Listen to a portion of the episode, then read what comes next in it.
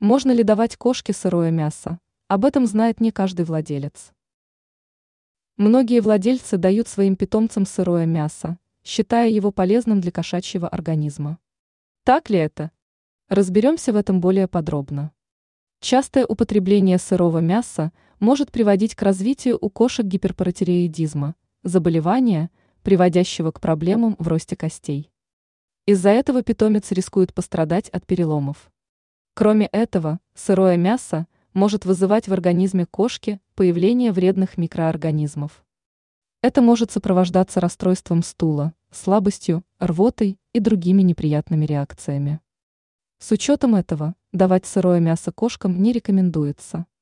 Лучше предварительно его отваривать либо замораживать на 2-3 недели.